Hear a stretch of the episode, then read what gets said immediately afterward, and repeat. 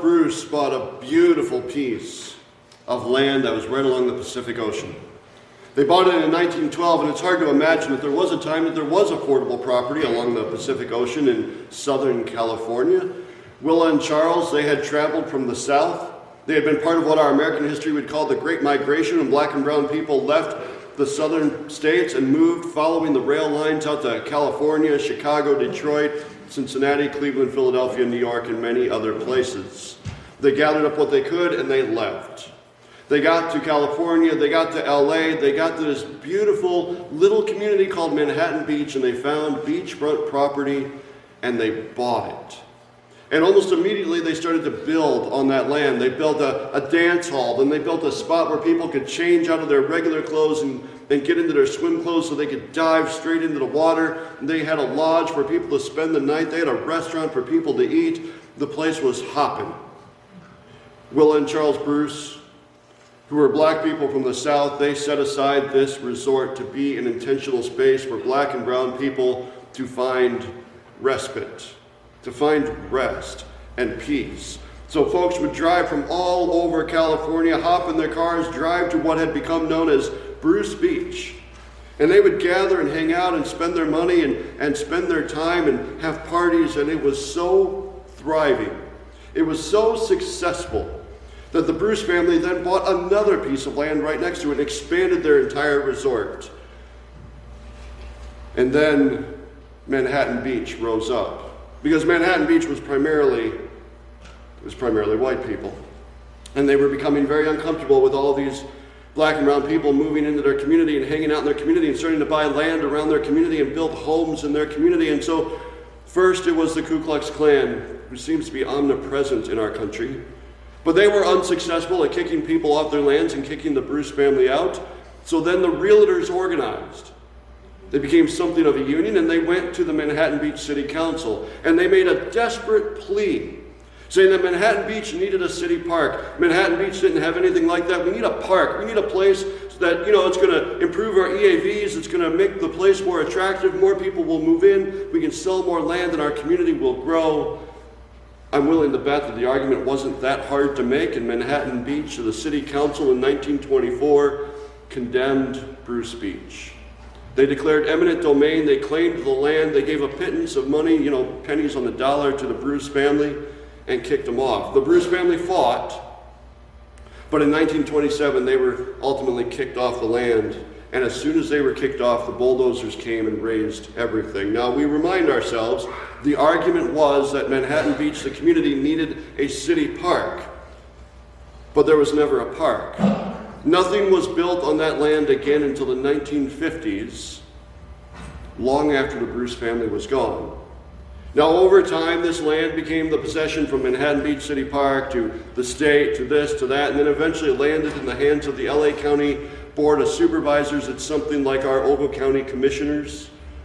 And they were looking through the records and they were looking through their land holdings and they realized this one had been stolen from this family. So in the 20 teens, they started the process, and of course, land has all sorts of red tape, all sorts of legality. It took the Board of Supervisors years. But in July of 2022, they were able to gather the, the remains of the Bruce family together and they handed them a deed to the property. They gave the land back. And they gave the land back with an agreement that they would pay rental property values for that land. And at any time the Bruce family could sell that land back to Manhattan Beach for its assessed value. By the way, Manhattan Beach at this point is 1% black and brown, 99% white, and it is one of the wealthiest communities in California. So, this is a disappointing story. It's a sad story. It's part of our history, but it also kind of has that great triumphant ending, that, that movie-ish ending that we want to hear, that, that claims were restored and justice was brought and righteousness was known and the Bruce family got to have their land back. We also know our history. Thousands, millions of people taken from their lands, kicked off land, told that they cannot live in certain parts of our country, certain parts of our communities and then we come to Leviticus 25. God finds the Israelites, God finds you and me, and God's asking lots of questions in this particular text. But one of the questions that God is asking is What do we value? Now, of course, we, like the Israelites, we're immediately going to answer well, we value human life. We value our neighbors. We value our community. We value our family, the people who we live with. We value life. Except that our history tells different. Our history tells us that we, and the Israelites do this too, this is across human life, we value land. We want land. We want to be able to stand on land. We want to be able to buy land. We want to fight for land. We want to develop laws to protect the land that we claim as ours. We want to, at times, steal land. We want to kick people off land. We want to build borders around land. We want to say that this piece of property, even a small little scrap of land, we want to be able to say that it's ours. Except that, based on Scripture, it may not be ours. But we'll let that sit. Leviticus 25. This particular chapter sometimes is called the year of Jubilee because, as we heard in our reading, as Stan just read, God is beginning to unfold this idea that is called Jubilee. Every 50 years, the Israelites, God's people, which means you and I, as God's people, we are called on to redistribute the land. But we don't think about that too much. So let's back up even a little bit further to see where God is coming from. God starts where you and I started this season of holy rest. God starts with creation. That seventh day, where God set that day apart, God created an entire day designed just for rest, just for peace. God doesn't design anything else. God doesn't grow or create or do anything on that day. God does nothing. And then God turns to humanity and says on that seventh day, Do nothing. Now, of course, we may not be able to do nothing on an entire 24 hour period. It might be more like in, in fits and spurts throughout the week, but we are called on to find moments in our life, ideally an entire day, when we are at absolute rest.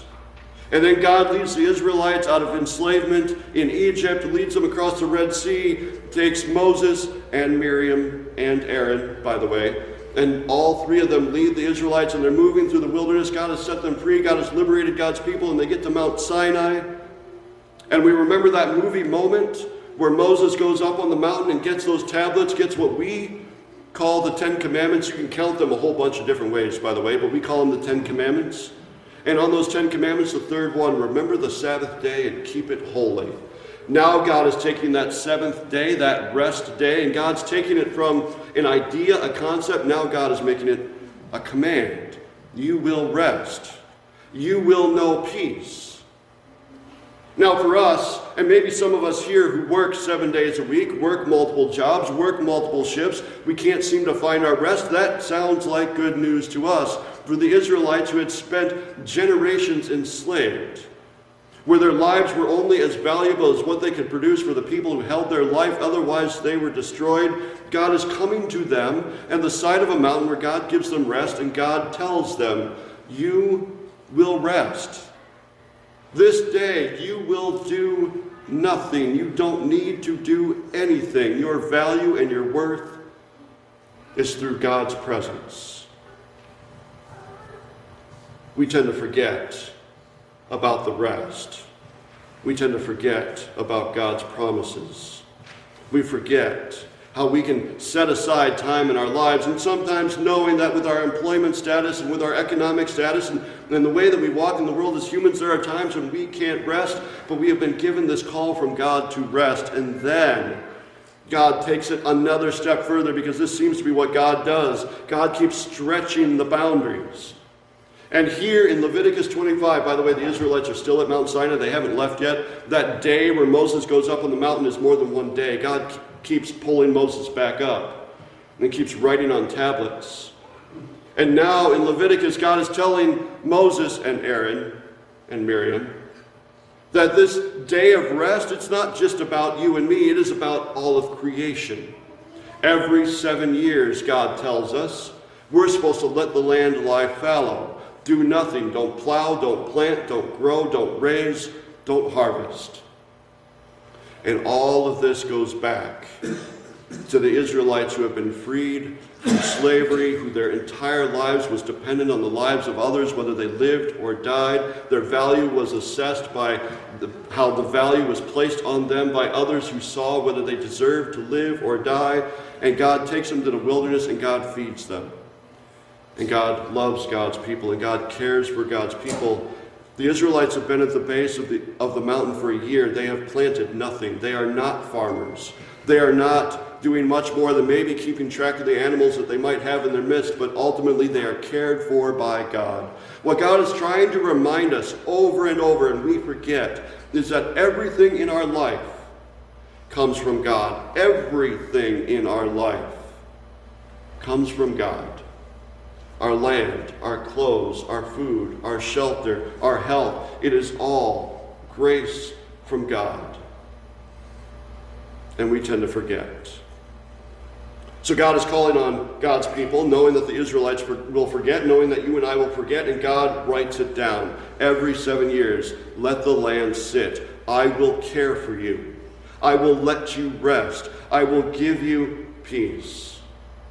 And every 50 years, we then redistribute the land. God knows that we will forget.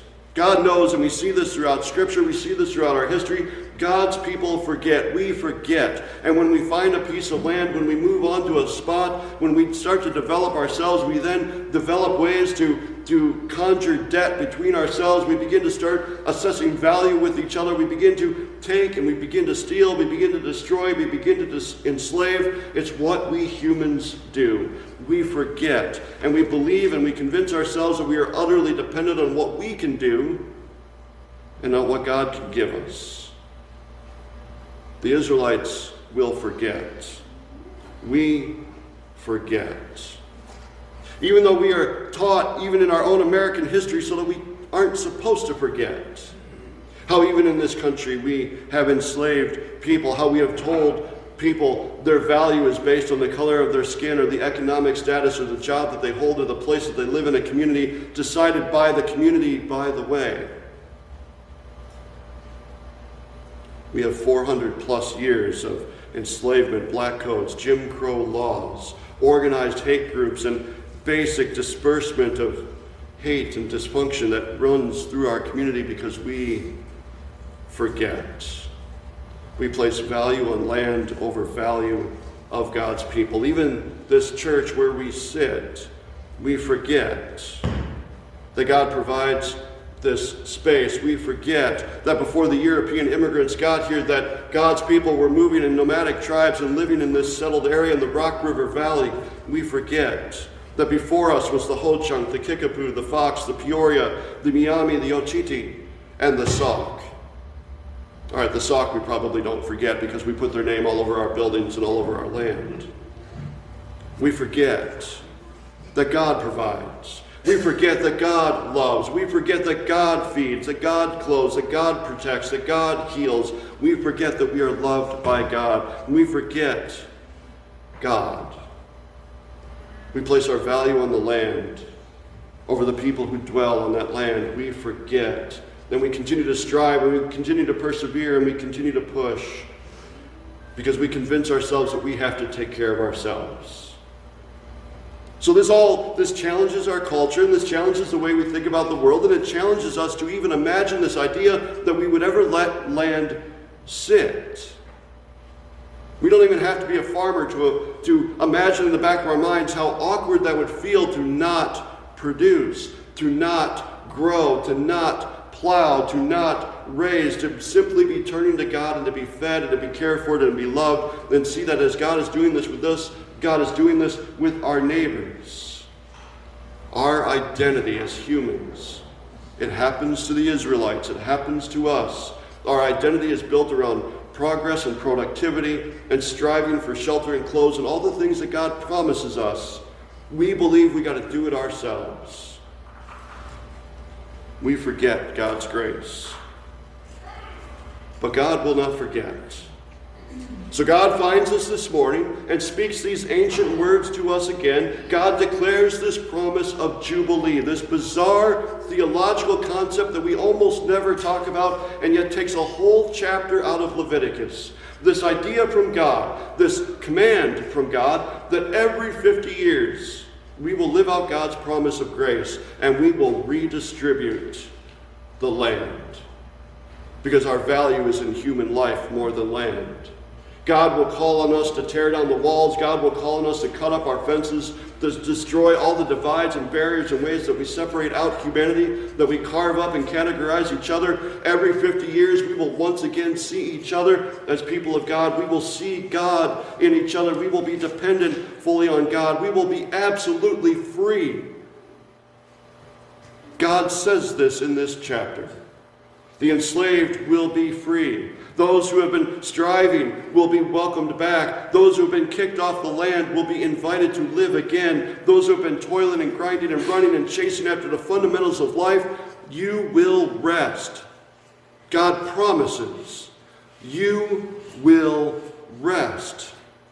Our neighbors will rest. Our people, bound up, racism, inequality, injustice, all the ways that we value each other, we will rest and you will eat, and you will sleep. You will know peace. We gather in this house and we use that word all the time peace. We know this peace. We know what it means to have rest. We know what it means to be cared for by God. God's helping us to imagine again an old, old promise that no longer are we going to have to patrol boundaries. No longer are we going to be expected to defend property that was never ours to keep. No longer will we be held by constraints and values and worth that we design. We will see each other as people of God. Jubilee is a restoration. It is God's kingdom. It is a repair of all the harms. It is a renewal of God's promises. It's a return of equity. Jubilee. It's liberation of the land. We are returning the land back to God a liberation of us. It is God declaring, God is writing down in stone that God will not forget us. Because God does not forget God's promises. We forget. We go astray. We do our own thing. We destroy life. God does not forget. God continues to love. God continues to pour grace upon grace. God continues to center us back on God. And God will call us together all God's people. Because from that very first story, we remember again that you and I, God's people, we are designed by God to be free, to be at rest, to know peace. Amen.